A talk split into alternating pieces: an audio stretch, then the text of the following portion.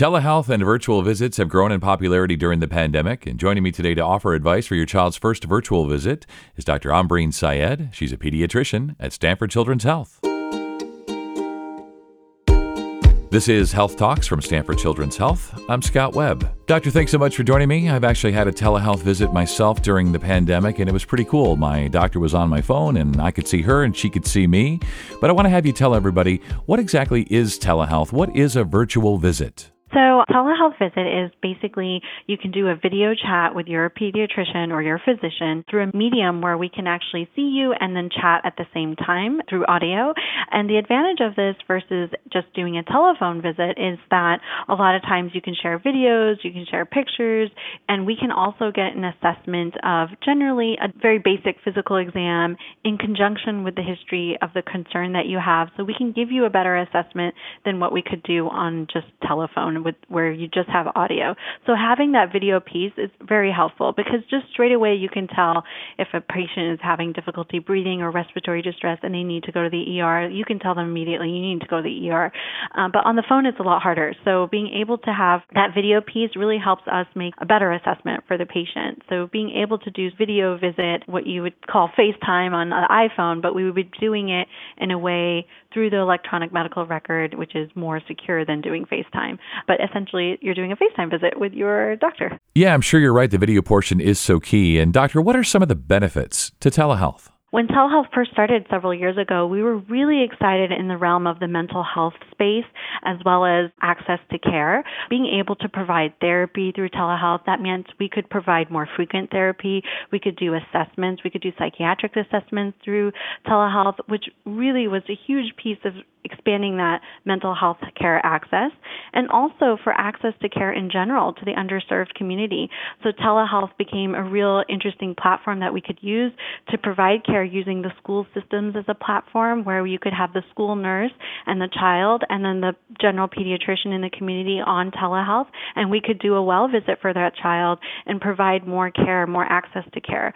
So those were kind of the two exciting realms when uh, telehealth first started. And then as we started to use telehealth more and looking more as through the lens of a general pediatrician. So pre COVID, as a general pediatrician, in general, we felt that visits that didn't require a very involved physical exam in the overall assessment of the child, those types of visits were great for telehealth. So, what that translated to visits where parents are struggling with behavioral issues, or toddler with temper tantrums, or potty training issues, or sleep training issues, those were great visits for telehealth visits. We also found that visits where patients were following up on lab studies or imaging studies that were done, those those were a great fit for telehealth as well. And as we touched on behavioral concerns, concerns about ADHD, those were great visits for telehealth. We also found that follow up on chronic issues. So, um, children who are uh, working on weight management, helping them through their journey. So, we've found that more frequent visits with patients who are working on their weight translates to better outcomes. And so, on average, it's about 26 visits in a year that really helps kids improve their weight. So, that translates to every other week. So, coming in for an in person visit every other week is very challenging to just orchestrate in our busy lives and schedule wise. So being able to offer telehealth, maybe do a telehealth and then two weeks later do a uh, in person and then two weeks later do a telehealth. So that will turn translate into more of a monthly visit, in person visit, which is much easier than every two weeks, and we can really help with that weight loss journey for patients. We find that generally it also allows parents to discuss concerns that they may not want to discuss in front of their child. So telehealth becomes really helpful in that realm because we can start with the parent discussing what they're concerned about, and then we can bring the patient into the visit. And I, as a provider, can really focus my history and physical assessment based on what the parents are describing. Whereas on the in person side, a lot of times it would get flipped. So the child would come in, we would, you know, generally talk to the child, see how things are going, examine the child, and then we would do a full follow up phone conversation later with the parents to discuss, you know, what they were concerned about that they didn't want to mention in front of the child. And so then you're kind of backtracking and trying to go back and see, okay, did I see what they were concerned about? Did I not? Whereas if I do it in telehealth and they tell me before what they're concerned about, I can really focus my uh, assessment based on their concerns. So that has been really helpful as well. I also think in terms of the access of care for patients who have uh, rare diagnoses, like a rare genetic disorder or a rare medical illness, telehealth really allows them to connect with the national expert in that field whose life's research has been on that disease so they can actually connect with those providers via telehealth and don't have to drive 200 miles to see the expert in that field. So I feel like that's really helped in terms of access to care. And of course, we all now sort of see the world in a pre and post COVID way. Let's talk about post COVID looking at things from a post COVID standpoint, telehealth has been instrumental for us in separating the sick patients from the well patients. And this is really what we saw in other countries that were successful with these con- disease containment strategies. They really did a great job separating patients who were coming in for their well checkups and patients who were sick.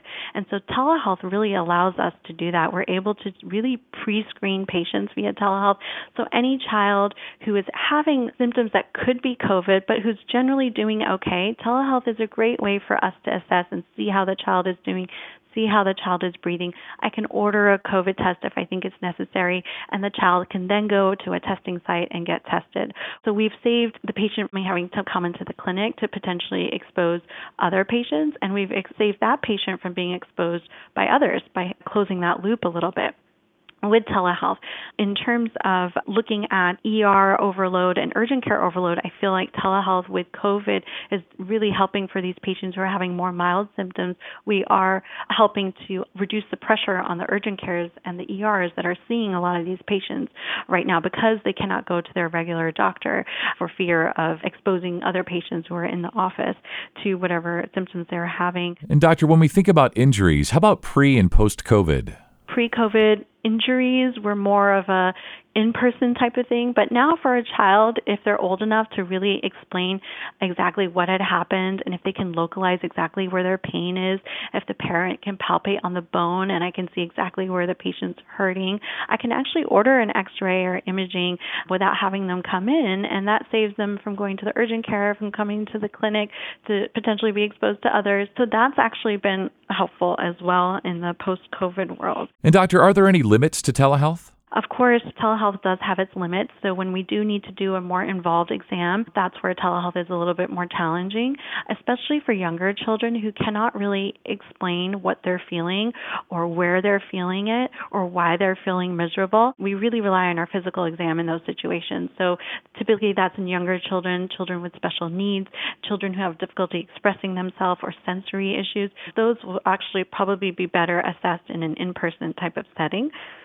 The other limitation is with some of our teenage patients, depending on the medical concern, there may be a history taking portion of the visit that we need to do if it's pertinent to the medical concern. And so in a telehealth setting, the patient might not feel that it's a completely private situation for them, so they might not be able to really disclose everything um, that they would have been able to disclose in the in person setting where we would ask the parent to leave the room so the patient can really express what's going on and disclose anything that's pertinent to the concern that they have. Any concern where we'll probably have to do an in office test, such as if we're screening for a urinary tract infection, or if there's ear pain where we have to look in the ear, if there's throat pain, if we want to do a swab for strep, if there is an, a wound that we need to clean out or potentially put stitches in or glue, those obviously would be better in person visits. You know, I'm wondering about rashes and how they show up in virtual visits. Rashes are kind of 50 50. On screen, a lot of times the resolution is not as good as photos.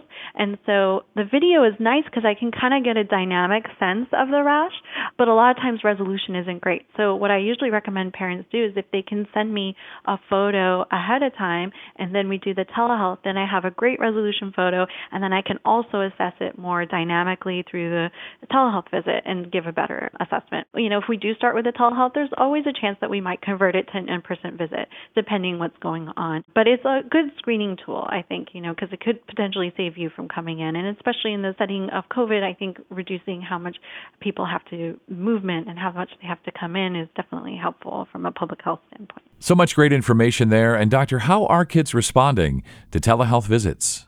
Well, so they've done really well. I think because everything is going online now. So school has been online. Um, my daughter's soccer practice is online. so I think it's just being online for your daily activities has become so normal. So seeing your doctor online has become quite normal for them. And they generally are doing really well, especially with the children who, you know, around 12 months of age, we see a lot of sort of stranger anxiety kick in. So they're really interested in their surroundings. But once someone comes in to try to listen to their heart or examine their legs, they're just not happy. So seeing those younger kids in their natural environment is really, really helpful for me as a provider from a developmental standpoint. When I see a child walking around their little playroom, I can get a real sense of their fine motor skills. They're playing with their favorite toy, and I can see their fine motor skills. I can see how they're moving around the room because they're nice and relaxed. A lot of times in the exam room, they've been waiting for a little bit. The children get start to get a little antsy. They're running around the room. They're trying to get into the sink or getting into the cleaning detergents under the sink, and then the parents are getting nervous, especially with COVID. They don't want them touching the floor, and so um, a lot of times parents sometimes feel like they don't have the time to really go through all of their concerns because they just want to pick up, scoop up their kid and get the vaccines and leave. So that's been really nice. I've actually tried doing well checks uh, in a hybrid way, and that's been really great. So what we do for our checkups, the counseling portion is a huge portion of the visit. So I've actually broken up some of our checkups where I do the counseling portion as a telehealth visit, and then the patient comes in later for a physical exam and their vaccines, and then they're done. And so what's been really nice with that is I've had patients who are in the office for less than 10 minutes just to get their physical exam and their vaccines, but we did a really nice in-depth counseling portion where the child was nice and relaxed walking around the room and the parents could really express to me all the concerns that they had. And I also got a really great social developmental assessment seeing them in their surroundings nice and comfortable. I can see how they're interacting with people. If they're in the office sometimes they're starting to get a little anxious and uh, nervous about the vaccine. So you know that there might be a little bit of that. So I might not get a great assessment of their social development at that standpoint. So that's been really really great actually seeing them in their environment. And they're excited. They're always excited to see me on the screen. And I think with uh, with COVID, it's been a nice social activity to see your doctor on the screen. So that's kind of been nice too. and doctor, how can we prepare ourselves and our kiddos for telehealth visits? As with anything with children, whether a child is going to be getting a blood draw or vaccines or coming in for an in person or a telehealth visit, I really like to tell parents familiarity is huge for children. The more familiar they are with something, the more open they are. Surprises are a little bit harder, especially for the younger ones.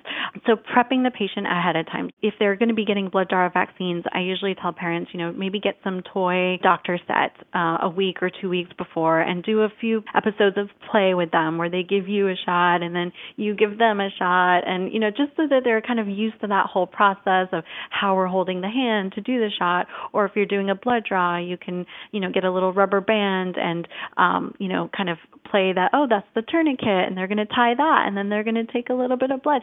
So same thing with telehealth. I think just kind of um doing some pretend play like oh we're going to see your doctor next week and your doctor's going to be on the computer and then if you're doing a pretend doctor play visit you could do it with an ipad and like, oh, hi, doctor, and just so they're kind of getting used to it. So that usually tends to really help kids prepare for anything, whether it be telehealth or blood draw or vaccines. So usually try to tell parents to do a little play with them. From a technical standpoint, all that's really needed is either a laptop, phone, or a tablet that has a video or a mic attached to it, a good internet connection. And if a parent doesn't have these devices, they can come to any Stanford Children's clinic and connect with with their pediatrician through the devices that we have in our clinics on site. And in terms of just kind of troubleshooting and technical standpoint, it's good for parents to read through the MyChart instructions as to what to do with checking in for the telehealth. Try to check in early so that you can troubleshoot if there are any connection issues, checking your internet to make sure that is looking good, making sure you're not on mute, making sure the microphone is working.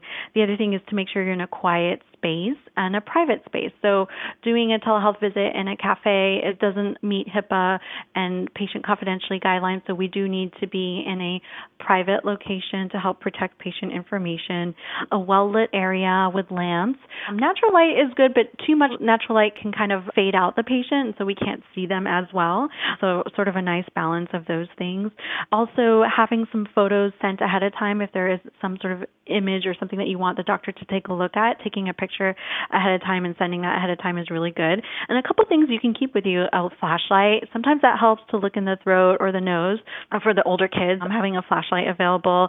Parents write their list of questions that they're concerned about. That helps with any visit and to help prioritize those questions in case we cannot address all the issues in that visit, kind of prioritizing your top three. That's helpful.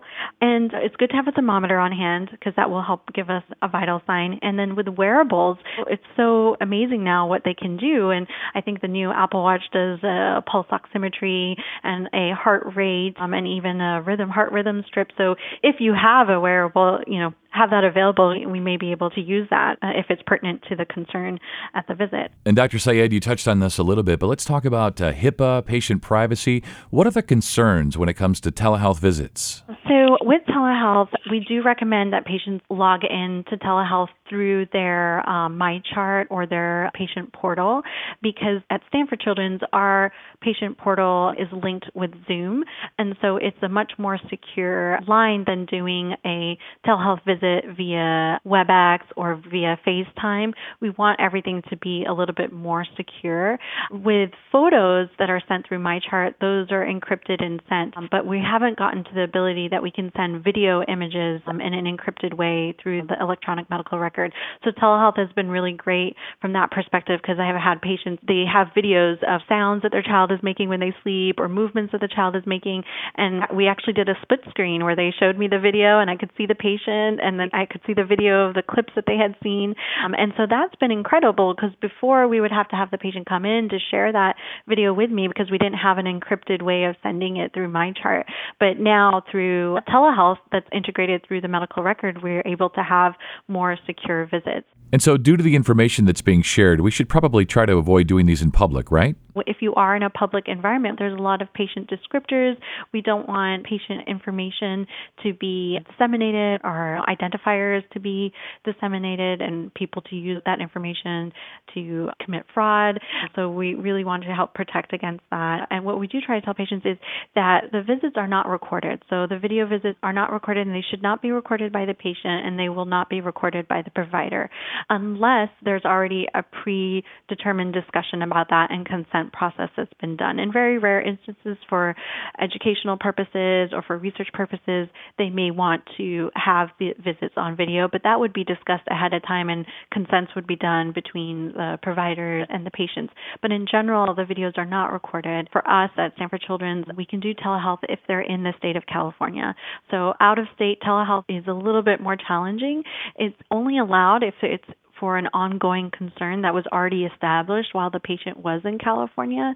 So that could apply to our college students that are over, you know, in out of state for school. If it's something that they're checking in on, like a medication refill or something that was kind of diagnosed while they're in California, then we can do those.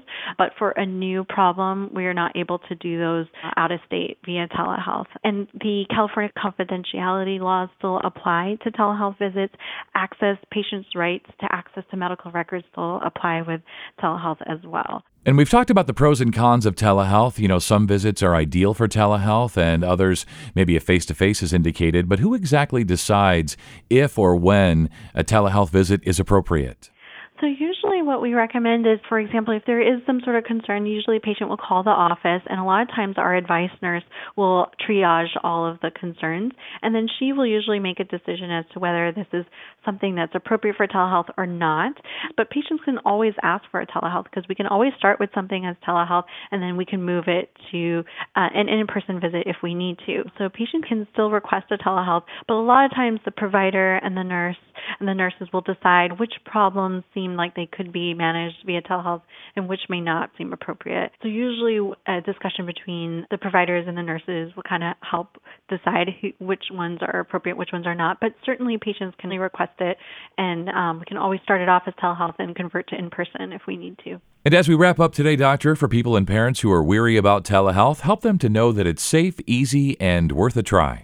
Yeah, I think telehealth, as with anything that's new, it's always a little scary. And I think it's always worth it to try it out, especially in the world that we're in now, where we're really trying to limit how much people have to go out and into their cars and go to another public space. It can really help, you know, curb that exposure risk. A lot of times, if we do need to do a follow up exam, we can really get a really good history from telehealth because you're in a nice, comfortable setting. You haven't been driving through traffic and had difficulty parking, and then you walk in and you're already half tired to begin with so you might not be able to really discuss all your concerns. So I feel like we can actually get a very nice and relaxed history, and then if we need to bring you in, we can do a very focused physical exam and do it in an efficient way. For us as providers, we were scared too, um, especially in the pediatric world. You know, a lot of our assessment we rely heavily on our physical exam because kids cannot really express what's going on. But the more we've used it, the more we've seen that there are certain situations that it actually can create a better overall experience than the in-person person. And so I definitely think, you know, as we were a little worried, now that we've been using it a lot more, we're a lot more comfortable and we've actually seen a lot of situations where it can actually be a better experience. So I definitely think it's worth a shot. Yeah, I couldn't agree more, and that's a great way to end. Telehealth is worth a try and kind of fun for kids, maybe even something that gets them excited about seeing their doctor. Thanks so much for your time today, doctor, and you stay well. Thank you so much. Thanks for having me. And for more information, visit stanfordchildrens.org. And we hope you found this podcast to be helpful and informative. And if you did, please share it on your social channels and be sure to check out the full podcast library for topics of interest to you. This is Health Talks from Stanford Children's Health. I'm Scott Webb. Stay well, and we'll talk again next time.